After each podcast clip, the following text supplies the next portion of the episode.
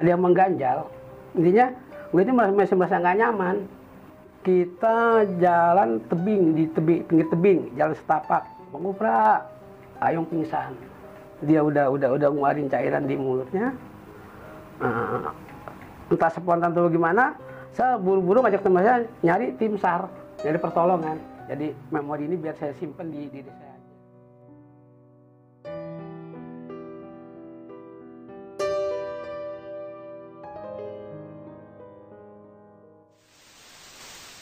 Assalamualaikum warahmatullahi wabarakatuh. Balik lagi bersama gue Indra di besok pagi. Pada kesempatan kali ini, gue kedatangan salah satu narasumber senior gue, orang yang gue hormati, khususnya dalam dunia pendakian gunung, yaitu Bang Gopra. Bang Gopra, apa kabar? baik Sehat ya Bang ya? alhamdulillah sehat Terakhir mendaki gunung tahun berapa Bang? itu tahun 2016 Tahun 2015 sampai sekarang masih vakum? belum eh vakum vakum, Vakum. vakum. karena merasa gimana ya nggak enak aja gitu trauma istilah kasarnya mah trauma. Trauma ya? trauma dah Nah, Bang Gopra ini mempunyai cerita pendakian gunung yang kenapa tadi sempat dijelasin sempat vakum karena masih mengalami trauma bang ya. Waktu itu mengalami kejadian apa nih bang? Singkatnya.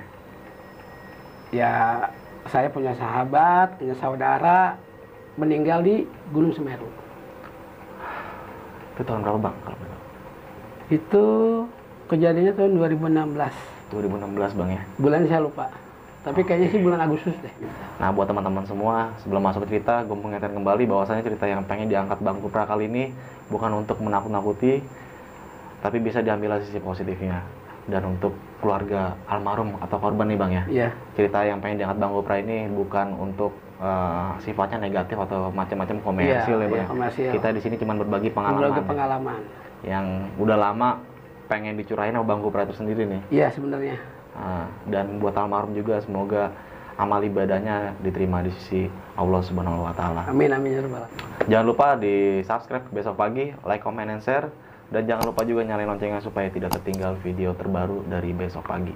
Oke nih bang, tanpa berlama-lama waktu, mungkin kita langsung aja masuk ke ceritanya.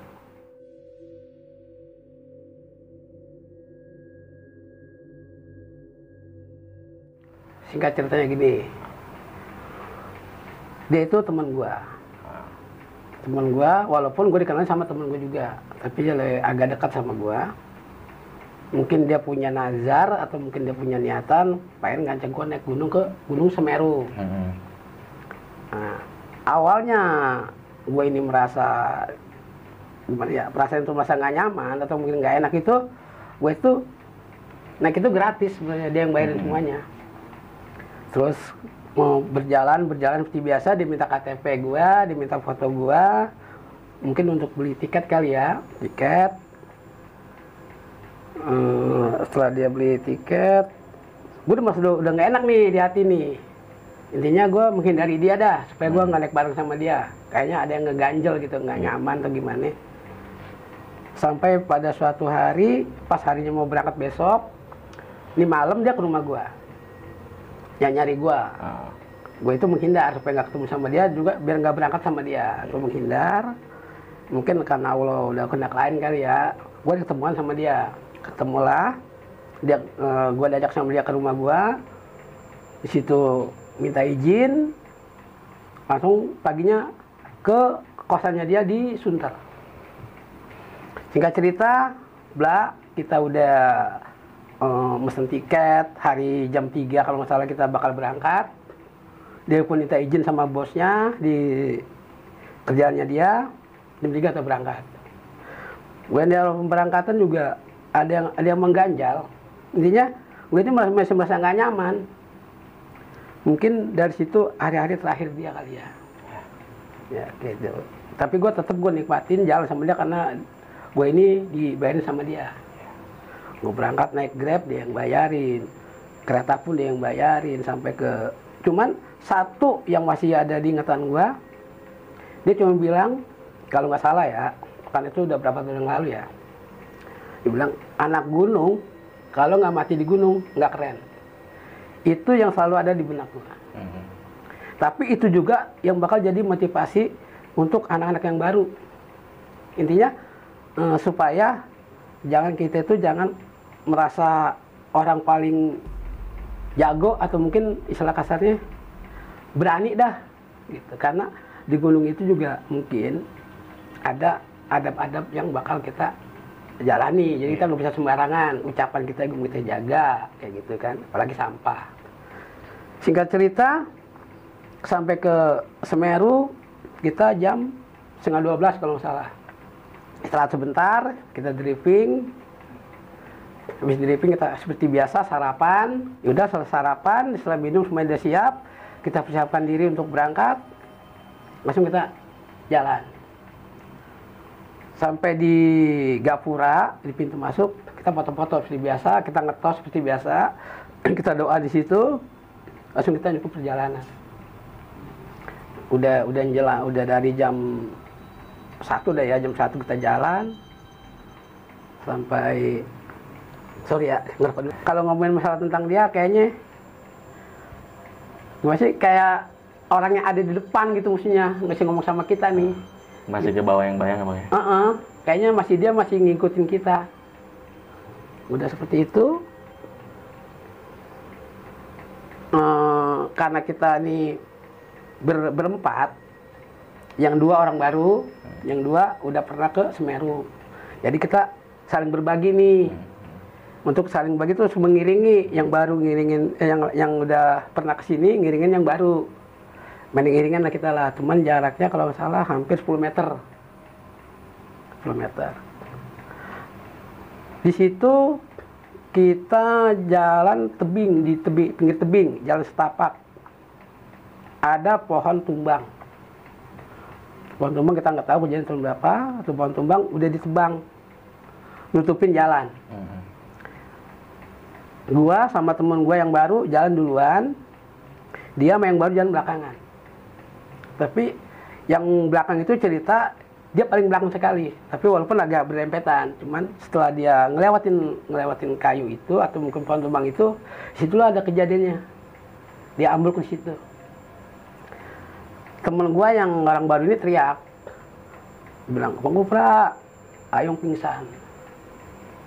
Langsung gua eh, apa gua mundur gua lari nyamperin eh, si Ayong.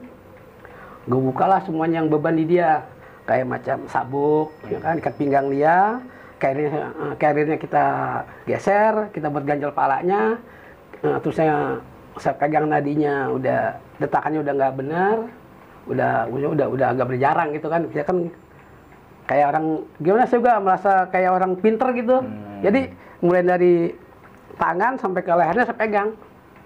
Detaknya tuh udah udah udah udah udah kayak gimana sih? Lemah gitu lemah Ah. detaknya lemah. Hmm, saya dudukin ke dia dia udah udah udah ngeluarin cairan di mulutnya. Ah, entah spontan atau gimana saya buru-buru ngajak teman saya nyari tim sar nyari pertolongan. Di situ ada empat pendaki kalau nggak salah. Saya bilang sama dia tungguin temen gua gue nyari tim sar di bawah keadaannya agak gerimis jalan pun juga becek. Di situ gua saling mendahului sama teman supaya siapa yang paling cepat nemuin tim sar dia yang buru-buru ketemu sama tim sar untuk minta tolong apa minta bantuan gitu. Ternyata gue yang lebih dulu. Lebih dulu gua teriak-teriak di situ tim sar mana tim sar mana temen gue di atas udah sekarat. Kebetulan hari itu juga semuanya kayaknya nggak ada orang dah. Ah. Ada sih orang ada cuman eh, bukan tim sar betul bukan tim sar gue teriak di situ gue ngomong-ngomel di situ gue bilang gue naik gunung ini kagak gratis. Gue bayar. Istilahnya sekarang mah bukan penumpang gelap gue bayar. Hmm. pasti ada asuransinya. Tapi mana orangnya? Ya wajib wajar dong kalau gue teriak kayak gitu. Ya kan kita panik. Itu ngomong sekena kenanya aja seadanya karena kita panik udah pernah nggak pedang kayak begitu. Ya akhirnya eh, datanglah ketuanya. Orangnya kurus tinggi. Datang ke situ nanyain bla bla bla. Terus nggak lama kemudian bos hutan datang. Ada satu anak muda di situ yang dari Jogja kalau dia bilang saya bukan tim sar bang tapi eh, di sini dibilang ada semacam adab atau mungkin adat sini bahwa hari itu dari pagi sampai sore aktivitas ada, tapi kalau malam nggak ada. Karena mungkin juga yang sempat saya dengar sih hari karo ada tuh di situ hari karo. Saya teriak-teriak di situ, saya mau nangis juga nggak bisa. Pokoknya intinya gimana sih kayak ya susah ceritain deh. Begitu. Hmm, Kemudian sampai kalau nggak salah dua jam dua jam saya di situ mohon di, di cepat-cepat teman saya turun dari atas. Datanglah eh, entah, entah, entah bagaimana saya nggak tahu. Saya makan di ruangan itu tuh. Di ketua tim sar itu di ruangannya dia. Eh, datang pendaki yang turun bilang bang temennya yang si korban ya? Oh iya. Dia bilang sabar ya bang. Saya udah merasa nggak nyaman di situ udah pikiran udah ke mana-mana mau ke mana cuman nggak ada aduh temen gue meninggal nih. Meninggal nih. Sampai saya di eh, datang ngasih ngasih ngasih carrier yang saya bawa karena kan nggak mungkin dibawa sama tim sar kan. Ada pada pada bantu bantuan banyak eh, alhamdulillah pada mau ngebantu. Sampai di situ dua jam lagi. Dua jam lagi baru kita dibawa ke itu pun jadi perdebatan tuh mau dibawa ke apa namanya? Rumah sakit apa ya? Lumajang Ah. atau mau bawa ke atasnya? Hmm. saya nggak tahu namanya itu apa. Pasar kalau pasar tumpeng kalau salah ya? Iya, Tumpeng. ya pasar tumpeng situ. Ya kalau saya cuma bisa bilang terserah. Yang penting bagaimanapun juga biar teman itu selamat. Seperti itu kan? Ya orang panik. Ya saya jawabannya seperti itu. Udah di atas saya dibawa ke pas ke Lumajang sampai di Lumajang kita berhenti dulu di polsek atau di polres saya nggak tahu berhenti di situ sekitaran 30 menit.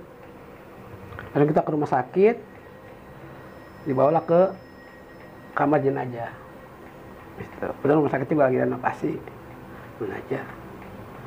Mulai banyak yang datang tuh.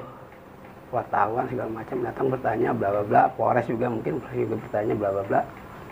Ada yang bisa dihubungin bilang ada. Karena yang kerja sama dia tuh berdua Hmm. dia punya nomor telepon ya telepon lah keluarganya bla bla bla. Nah, terus masalahnya apa kejadiannya bagaimana sih ceritain. Dari pihak rumah sakit pun nanya sih ceritain permasalahannya kayak begini musibahnya kejadiannya kayak begini udah. Selang dua hari kalau salah dua hari lah. Dua hari. Cuman kalau saya mau sih buru-buru kesian kan. Dua hari langsung kita bawa ke Indramayu. Dimakamin di situ. Itu kayaknya kita mau ungkapin secara gamblang nggak? Atau mungkin secara eh, keseluruhan? Udah udah udah nggak sanggup aja gitu mestinya. Makanya saya bilang kalau teman bertanya masalah ini saya jawab. Tapi kalau misalkan ini biar saya pendem aja gitu maksudnya. Jadi memori ini biar saya simpen di diri saya aja. Sama kedua teman saya itu yang hmm, teman kerjanya dia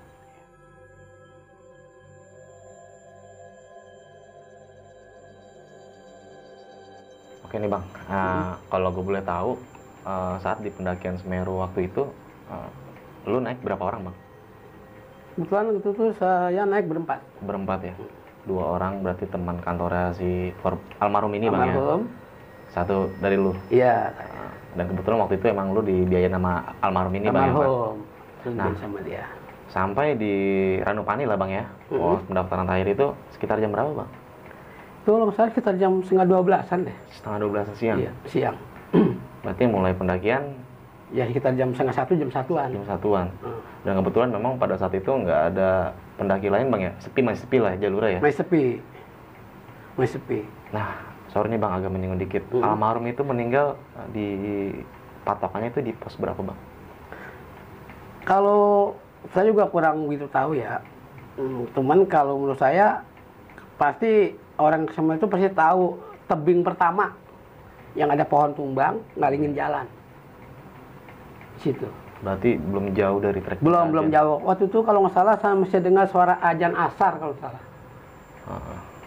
Nah, yang pertama abang lakuin saat melihat kondisi almarhum ibaratnya pingsan, pertama pingsan bang ya. Mm-mm, Saat itu kan abang ngecek nadi ya. mm-mm. nadi saya cek Nah, mulai itu- dari tangan sampai leher Kan dia nadinya masih ada detak tapi lemah bang ya. Heeh, betul Nah, pas abang tahu si almarhum ini udah meninggal dunia itu dapat informasi dari mana bang? Apa menyaksikan sendiri almarhum meninggal di tempat? Kalau itu informasinya sih dari eh, rekan-rekan yang udah pada turun.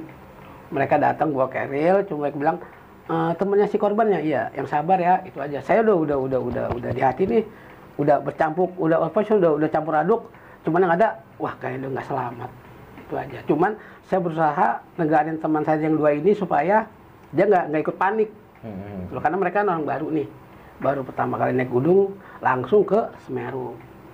Nah berarti yang nungguin di atas bersama almarhum itu Satu orang. satu orang. satu orang orang baru jadi saya e, berdua sama teman itu cari tim SAR tuh sama orang baru juga jadi kita lari mm, saling me- saling mengejar aja Eh, ji- apa maksudnya biar nggak berbarengan terus karena kan emang jalan setapak nggak mungkin jalan lagi berbarengan iya. jadi saat saya udah istirahat sebentar dia ngejar ke bawah saling, Ah, saling gitu aja kayak estafet ya, ya? estafet kayak Ah. gitu Nah, Bang, kalau boleh tahu ada nggak sih Bang pesan-pesan almarhum itu atau firasat di luar sebelum dia meninggal itu buat abang? atau- Kalau masalah pesan sih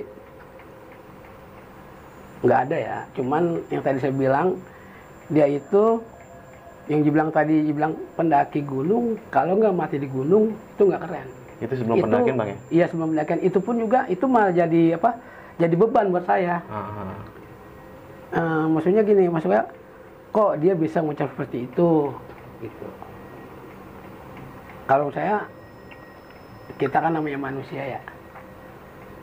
Kalau mengucap itu juga kan mestinya juga nggak boleh sembarangan. nggak boleh sembarangan. Ini lagi yang kita daki ini gunung-gunung itu sebenarnya juga eh, nggak bukan bukannya gimana ya nggak boleh sembarangan juga di gunung itu ya kan Hmm. kayak gitu. Nah nih Bang, eh, saat proses evakuasi nih, berarti abang nemenin almarhum ini sampai ke Indramayu. Ke Indramayu.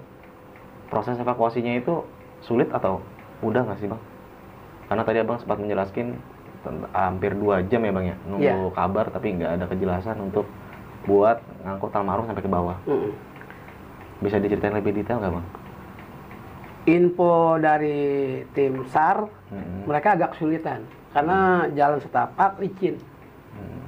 licin itu aja sih kalau jalurnya mungkin nggak licin mungkin lebih cepat kali ya karena licin juga emang di situ juga biasanya tim sar kumpul ini nggak pada kumpul di pos itu nggak sama sekali Makanya abang teriak-teriak. ya saya teriak-teriak di situ supaya ya kalau saya pribadi eh, gimana ya yakin yakin eh, kalau emang cepat pengenalnya mungkin lebih cepat nggak Iya. nggak nggak nggak nggak kayak gini kejadiannya gitu aja nggak meninggal mungkin tapi kan di gunung itu semuanya serba sulit Iya. benar. mulai nur- nurunin jenazah mungkin namanya jalan setapak licin emang itu emang lagi gerimis ya saya cuma berdoa aja buat dia cepat selamat ternyata Allah berkata lain Hmm.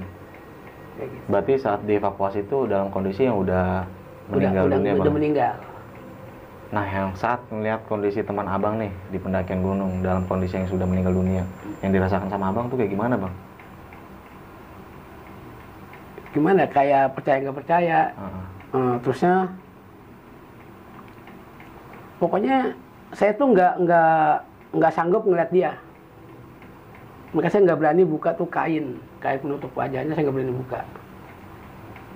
Sampai di sama kalau nggak maaf kalau saya kalau emang waktu itu saya nggak panik saya sih udah bilang teman saya yang pada bisa eh, ngaji tolonglah ngajiin tapi mereka juga nggak sanggup gitu maksudnya. Ah. nggak sanggup tuh melakukan hal seperti itu. Makanya saya di posnya aja eh, si mayat ditemenin sama pendaki yang lain di eh, kayak semacam aula iya, di, di atasnya kita setelah apa di briefing tuh kan ada aula Hmm. kosong tuh di situ samping musola kalau salah deh dievakuasinya waktu itu pakai tandu atau gimana?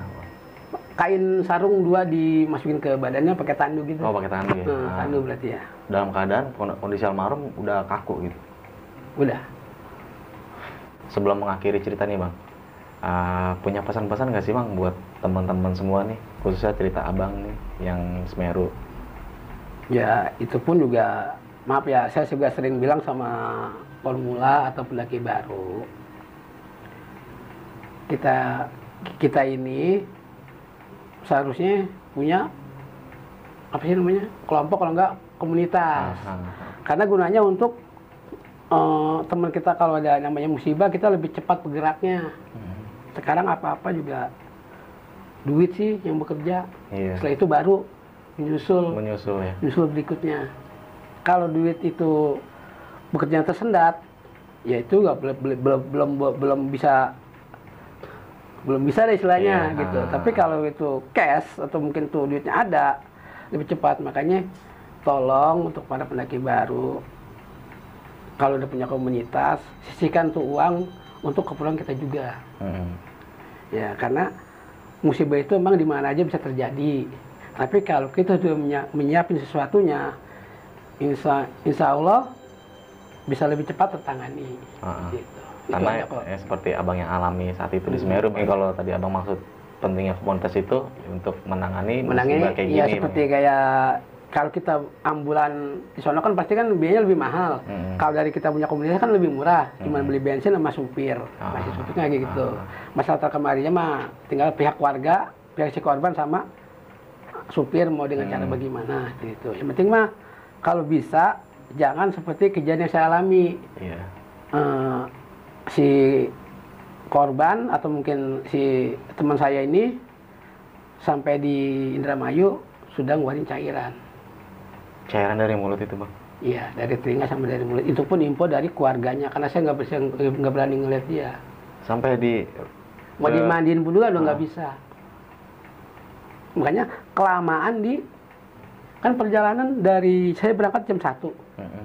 jam 1 siang nih sampai di Indramayu jam 7 pagi itu baru ambulan saya belakang dia jam 8 nya beda sejam karena saya ka- kalah kalah start makanya itu jadi pengalaman buat saya bagi pendaki baru tolong hobi boleh tapi untuk persiapan kitanya juga boleh Mm-mm. mungkin materi juga boleh Mungkin. kalau iya kalau enggak begini kalau orangnya ada mungkin orang tuanya mampu ya nggak jadi masalah Iya. tapi kan hobi itu nggak semuanya orang itu mampu Iya benar.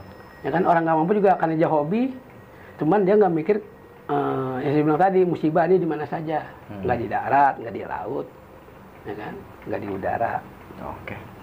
Mungkin sedikit agak gue tambahin ya bang ya. Mm-mm, boleh. Ah, buat teman-teman semua khususnya yang suka berkegiatan mendaki gunung yang tadi sempat bangku pernah jelasin mungkin persiapan mental fisik ya bang ya. Ya itu perlu juga itu. Dan beberapa perlengkapan yang pendakian yang harus safety attitude dan sopan santun di mana pun kalian berada itu patut banget kalian jaga karena dua hal itu bakal ngejaga diri kalian juga bang sering banget beberapa pendaki ini mengalami kejadian-kejadian yang di luar batas nalar kita di luar logika manusia kita semua. Nah, sebabnya karena omongan sembarangan nih bang. Ya kayak gitu mesti dijaga. Dan ini menjadi pelajaran buat bang Gopra sendiri menjadi pengalaman yang Iya. nggak pernah dilupain ya bang ya? Ya itu bisa dilupain memori itu itu. Nah, ah, sebelum sekali lagi sebelum mengakhiri cerita nih bang ya, mungkin kita ah, berikan doa untuk almarhum nih bang. Ya Semoga amal ibadahnya diterima di sisi Tuhan yang Maha Esa. amin amin amin ya rabbal alamin Nah, buat keluarga juga ah, musibah ini sebenarnya bukan kayak buat mengingat ya bang ya. ya Bang Gopra ini hanya sekedar membagi pengalaman aja ya, pengalaman aja bukan untuk ngejudge keluarga dan segala macam lah yang hal-hal buruk betul, itu betul. enggak. Bisa diambil sisi positifnya dalam cerita Bang Gopra kali ini. Mungkin buat teman-teman semua yang mempunyai cerita pengalaman pendakian gunung, cerita mistis atau kejadian-kejadian yang di luar batas nalar yang nggak mau diharapin kalian semua.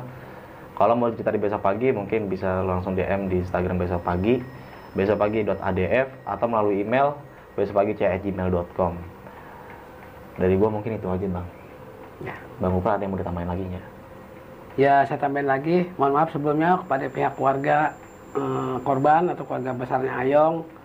Ini bukan berarti saya mau komersilkan, Ah. ya kan? Saya ingin mengingatkan setelah kejadian itu kan kita nggak ada hubungan nih, Hmm. ya kan? Putus hubungan deh. Hmm. Ya kalau yang buka YouTube ini atau buka ini, eh, saya mohon maaf yang lebih besarnya. Kalau bisa kita sambung lagi tadi persaudaraan kita, Iya. yang karena gara-gara ini jadi putus Ah. kemudian kita bisa bersatu lagi bisa komunikasi lagi dengan baik kalau yang ada niatan kita buat eh, nebar kembang di sana atau bikin tanda di sana insya Allah saya ikut insya Allah saya ikut untuk naruh nebar kembang di tempat almarhum Oke. di Gunung Semeru Iya. Oke Bang Uprat, makasih banyak nih Sama-sama. sudah berbagi pengalamannya di besok pagi. Ya. Semoga teman-teman bisa mengambil lagi-lagi gue ingetin sisi positifnya ya, yang Ya. buruknya buang jauh-jauh. Betul. Kurang lebihnya mohon maaf dari gue Indra dan Bang Kupra. Saksikan video-video berikutnya dari besok pagi. Wassalamualaikum warahmatullahi wabarakatuh. Waalaikumsalam.